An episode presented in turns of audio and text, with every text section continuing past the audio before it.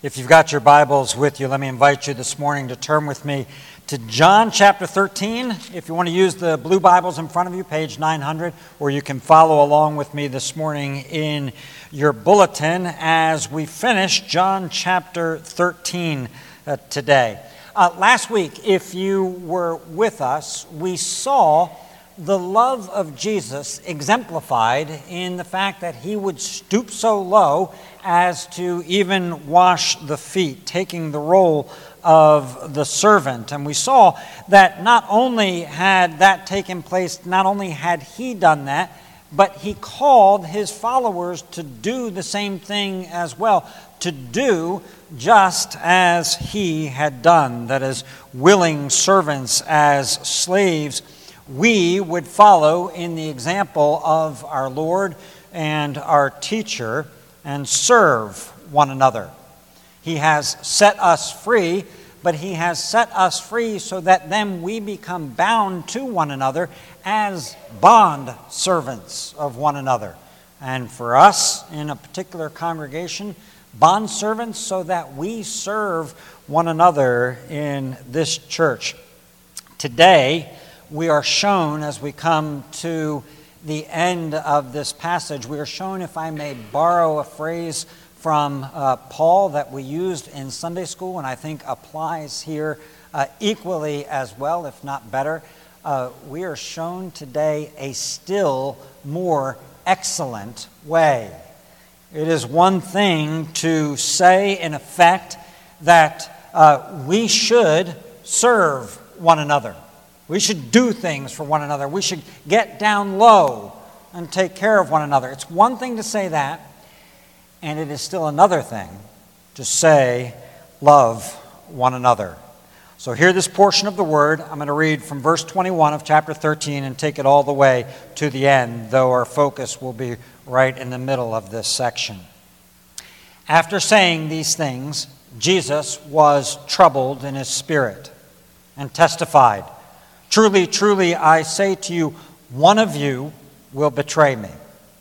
The disciples looked at one another, uncertain of whom he spoke. One of his disciples, whom Jesus loved, was reclining at table at Jesus' side. So Simon Peter motioned to him to ask Jesus of whom he was speaking. So that disciple, leaning back against Jesus, said to him, Lord, who is it? Jesus answered, It is he to whom I will give this morsel of bread when I have dipped it. And so, when he had dipped the morsel, he gave it to Judas, the son of Simon Iscariot. Then, after he had taken the morsel, Satan entered into him. Jesus said to him, What you are going to do, do quickly. Now, no one at the table knew why he had said this to him. Some thought that because Judas had the money bag, Jesus was telling him, buy what we need for the feast, or that he should give something to the poor. So, after receiving the morsel of bread, he immediately went out, and it was night. When he had gone out, Jesus said, Now, is the Son of Man glorified, and God is glorified in him. If God is glorified in him, God will also glorify him in himself and glorify him at once. Little children, yet a little while I am with you. You will seek me, and just as I said to the Jews, so now I also say to you, where I am going, you cannot come. A new commandment I give to you that you love one another. Just as I have loved you, you also are to love one another. By this, all people will know that you are my disciples if you have love for one another. Simon Peter said to him, Lord, where are you going? Jesus answered him, Where I am going, you cannot follow me now but you will follow afterward. Peter said to him, Lord, why can I not follow you now? I will lay down my life for you. Jesus answered, Will you lay down your life for me? Truly, truly, I say to you, the rooster will not crow till you have denied me three times. Let's pray. Great God in heaven, we would like to be able to say to your word time after time when we hear it, Amen. We will do it. We will follow you. We will love one another. And yet we see in us this weakness of the flesh. And so we pray today that as we see these things again, as we hear these things afresh, that you would strengthen us, that you would renew us, forgive us as we hear these things, and Jesus, empower us to love one another as we have been called to love. And we pray this in your name. Amen. And it was night. Now, sometimes when a writer makes a statement like this, the writer is simply trying to uh, piece together for us the chronology of a story or let us know where and when some event took place. But when John, who begins his gospel by proclaiming that the light of the world has come into the world, when he says, and it was night, it is to say that at this moment, a spiritual darkness has settled in on the top of this world. In the Gospel of Luke, when he is arrested, Jesus will say, to the chief priests, to the officers of the temple who had come out to arrest him, he will say to them, This is your hour and the power of darkness. Jesus, in our passage, is troubled. He's troubled in his spirit, he's troubled in his soul about this hour. The betrayal is at hand, and the betrayer has been exposed. Now, whether or not the people who were around him at the table, we obviously see that there was some confusion. Perhaps Peter and John understood what was going on. But the betrayer has been identified by Jesus, and the machinery of evil has been set in motion now. There's no going back on this at this point. And at this moment, even the strong, Peter, even the strong will teeter, will wobble over the abyss of destruction to the point where they just might fall headlong into it and it was night. That's the darkness that has settled in at this particular time.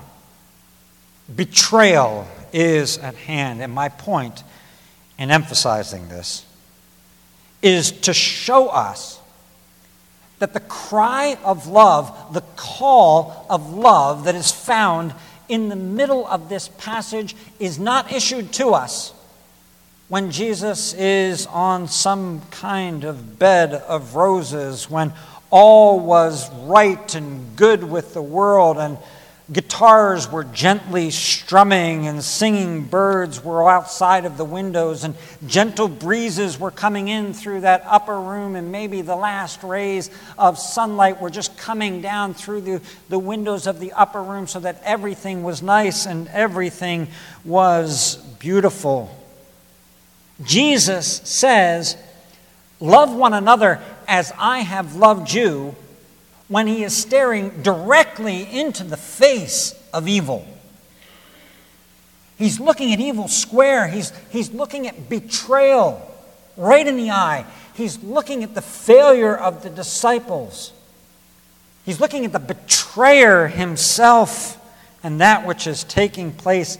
And he's looking at it all, not with just overwhelming confidence and everything's okay, but with a troubled soul.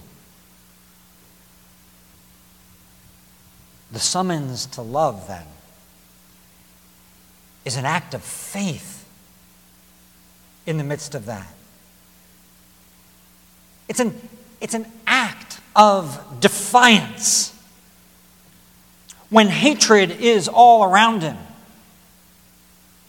Jesus speaks words of love into the midst of the hatred, into the midst of the darkness. When he says, Love one another as I have loved you, he's not issuing something that's just fluffy. He's issuing a battle cry into a hate filled world.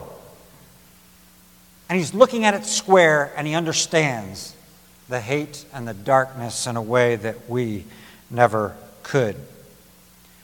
The light shines in the darkness, and the darkness has not overcome it.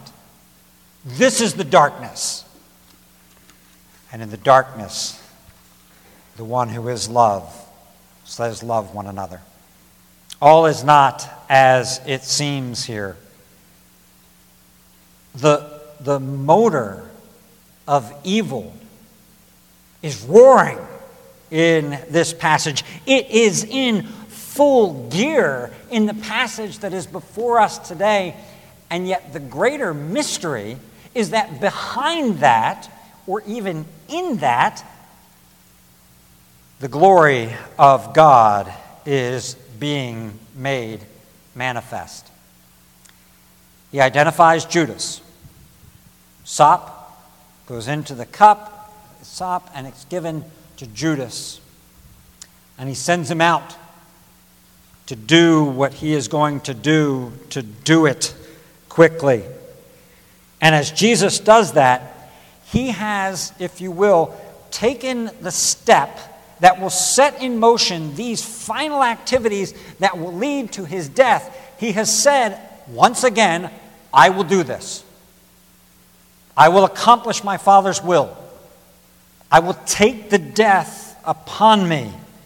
And in so doing, it is glory, not death, that will be the end.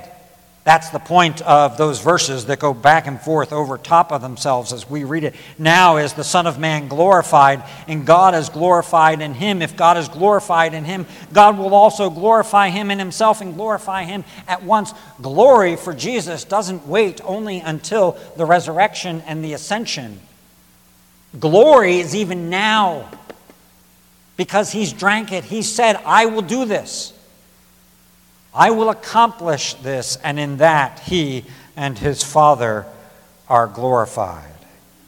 And then, in the midst of this darkness and this betrayal and this rejection of those who were around him, we see uh, just laid up right against that this incredibly intimate scene of a low Roman table, and Jesus reclined with the disciples who are around him, literally laying up against one another. Betrayal is at hand, and yet intimacy is there right at the exact same time. And he turns to them and he says, Little children, with all of the affection and all of the love that we as parents might say to our own children if we knew we were getting ready to die. If we knew that tomorrow we die, little children, I am going away, and before I go away, I want to tell you the most important thing love one another. That's what I want to tell you before I go away, love one another. Jesus doesn't want the disciples just to serve one another, to stick together, to work well with one another. He doesn't want them just don't kill each other, just worship together. just forgive one another, just put up with one another, just endure one another. A lot of things can be done without love. But instead, at the heart of this nascent, this baby, this being birthed messianic community is the highest call. To you, you men gathered in this room, in this small room, love one another. For uh, the great American theologian Jonathan Edwards, love is the chief of the affections. He says it is the root and spring, and as it were, the comprehension of all of the virtues. And Edwards defines love simply as that disposition or affection whereby we are dear to one another. Okay? That disposition or that affection whereby we are dear to one another.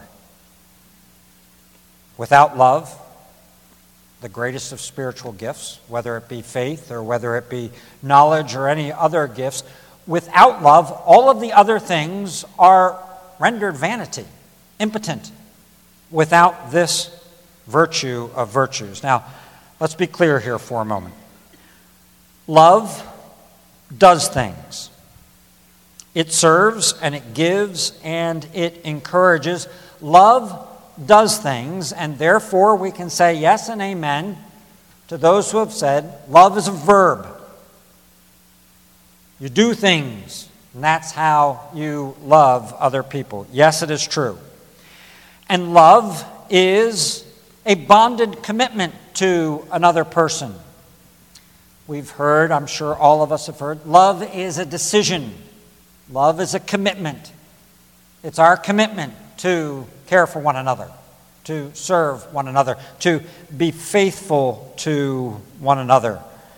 And surely love is formed and nurtured by our habits and our practices. Love can be commanded of us, and it can be done in obedience and shown in obedience to the commands of God. It can be demonstrated in that way. But love is, at its root, an affection. And you're not allowed to define it in some other way that it doesn't stay exactly that. It's an affection. It's a disposition of our hearts in which someone is dear to us, someone is precious to us, someone is treasured by us. And that is the heart of the Christian faith. And it's supposed to be the heart of the Christian community. It is as if Jesus, on this night,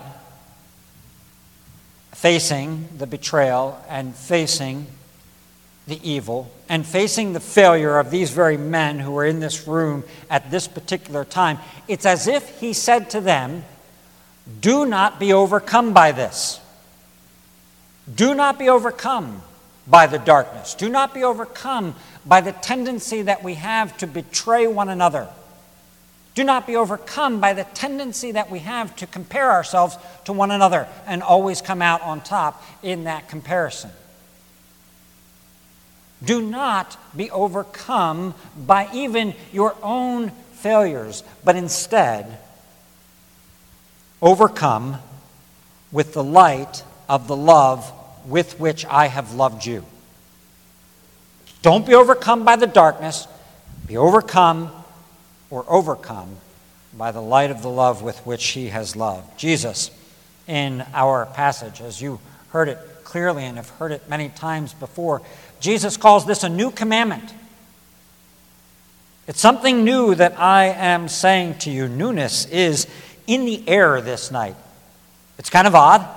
It's an end right? Jesus is getting ready to depart. But newness and freshness is in the air. There's an odd, freshening breeze that is somewhere going on in the bottom of this, in the midst of this darkness. A new community is being formed.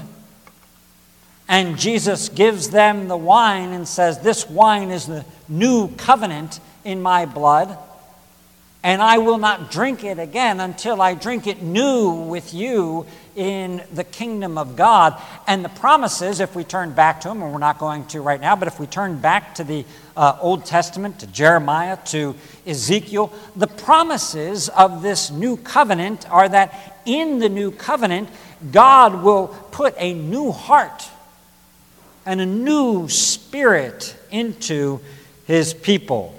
And so, into this atmosphere of newness, Jesus gives a new commandment of love.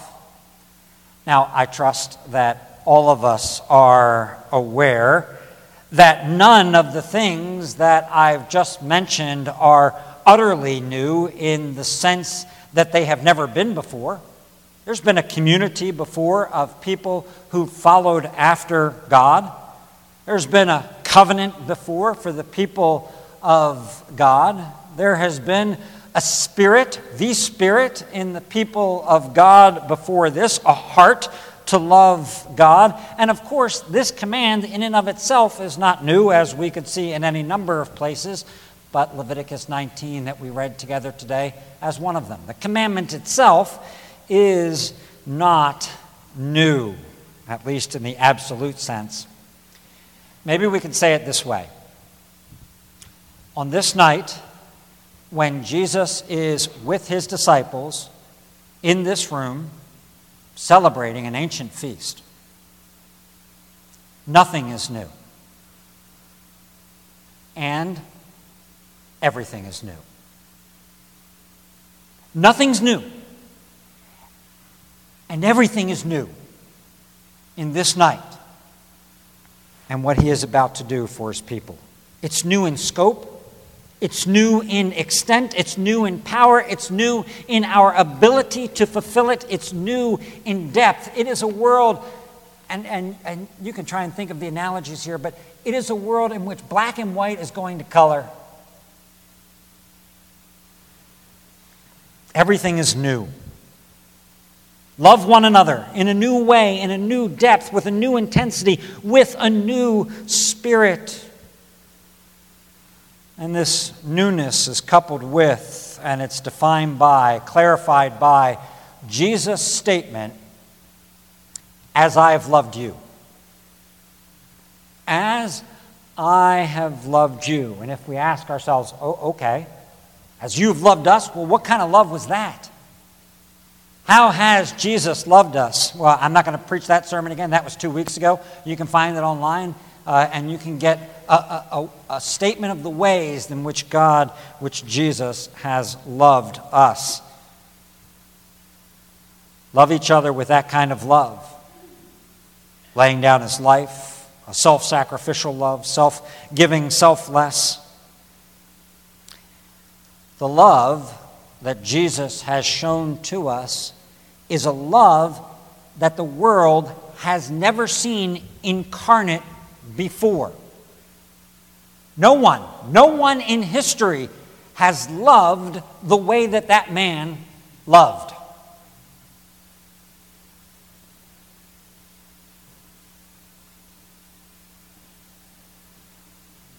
It's a new example of love. It's a new standard of love. It's a new quality of love. It's a new degree of love that we see in Jesus. And all of this is true. But let me add something to it. The, the point I think that Jesus is making is not only that we have been shown love and taught to love, and we've been commanded to love we have, remember last week, Jesus says, I've, I've done this, I've given you an example that you should do exactly the same thing. But there's another point as well, in addition to the fact that we've been shown love, that we've seen the love of Jesus. And the point is this we're loved. We have been and are loved. We have been loved by Jesus, and the love of Jesus, not just the example of the love of Jesus, but the love of Jesus towards us is a transformative kind of love. When you're loved with that kind of love, that changes us. In the next chapter, in John chapter 14, Jesus will say to the disciples as he's trying to comfort them and trying to encourage them with his impending departure, I will not leave you as orphans.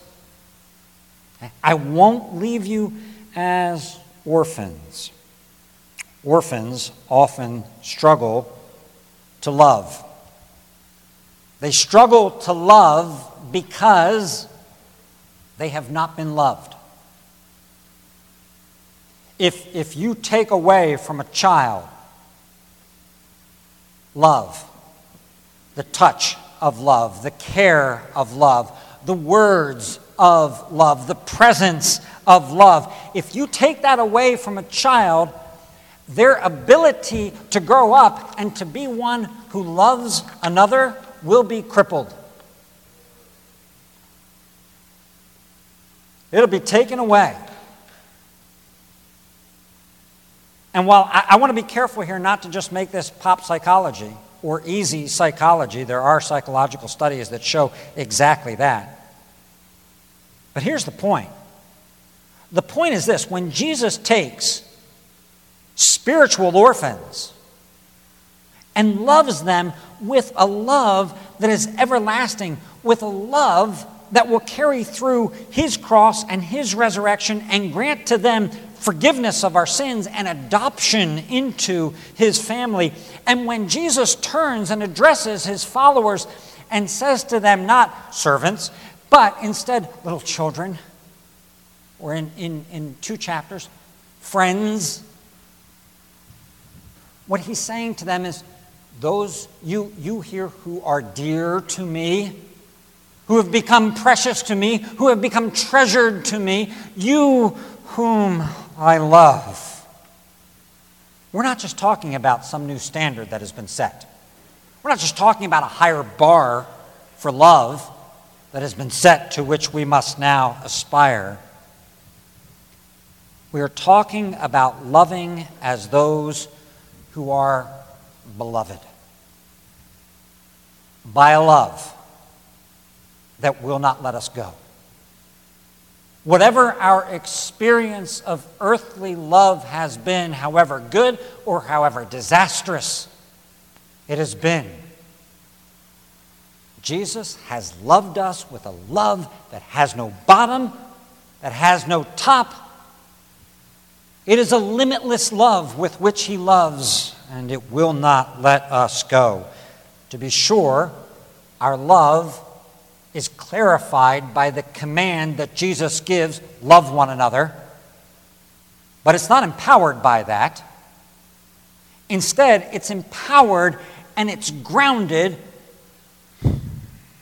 in the love that Jesus gives to us. We love, verse on the front of the bulletin, we love not because we've been commanded to love not because we've been taught to love, not because we've been shown an example of how to love. We love because He's first loved us. Those who have been loved hear the words love one another and go, I know what that looks like. I have felt that kind of love. I have been cherished by that kind of love. These men knew love because they had been loved by our Lord, by their Savior. Forgive me. I've told some of you this story. I don't think I've told it from the pulpit before. I know I've told a number of you this story uh, in private conversations. When our first grandchild was born, I was not prepared. Uh, when you're having your own children, even as a husband, obviously this is true for women, but even as a husband, you kind of live along with it and you're kind of getting excited together about this birth. And, and if you're the, the husband, you, you get to feel your wife's belly and you get to see the sonograms together and you get to hear the heartbeats together um, and you talk together and you figure out names together. You do everything together. So, ladies, while you're doing it, we're coming along. We're coming along. You don't get that when you're grandparenting, when the kids are a couple of hours away. You, don't get it. You're, it. It's, you don't know. People tell you, but you don't know yourself. And so I didn't know what to expect. And when I, when I got to the hospital and I got that first grandchild in arms, a love bomb exploded in my chest. And I, I wasn't ready for it. I didn't know it would come. And it just exploded in there, and it hasn't stopped. In that room, that night, with the disciples leaning up against Jesus, listening to his words, leaning up against one another, a love bomb, boom, went off in the church. And the concussions of that love bomb that went off there are, are what brings us together as a body right now. They're still going on throughout all the world. That explosion of love that takes place in the midst of the darkness that this Savior says, Love one another, even as I have loved you. We've been swept up into the love of the Trinity. And, and as Jesus offers himself and has loved in that kind of way, the Spirit of God, and this is, uh, this is just my vision of this, the Spirit of God says, I got this now. I got it now. I'm going to take that love and I'm going to minister it into the hearts of the saints. And I'm going to minister into them Jesus, I'm taking your love and I'm taking your words and I'm ministering it into their hearts. I'm massaging their hearts with that love so that now they cry out, Abba, Father, with me. And now they're able to love. Now they're able to love. And as the passage or this section of it comes to a close, we dare not underestimate the importance of the command to love others, the intrinsic joy of loving others, and the instrumental value of loving others. Because the passage ends, as you know, with this By this, all people will know that you are my disciples if you have love for one another. Companies have logos and they have slogans by which they are known. Sports teams have mascots. They've got uniforms and they've got jerseys that they themselves wear and that they sell to other people, and they're known by those. And countries have flags and national anthems by which they are known. And individuals have business cards and LinkedIn accounts by which they are known. And what you and I have is love. That's our calling card. Our calling card to the world. How do they know that the church was here? Kilroy was here. Use an old war analogy. How do they know that we were here? Love. They saw those people love one another.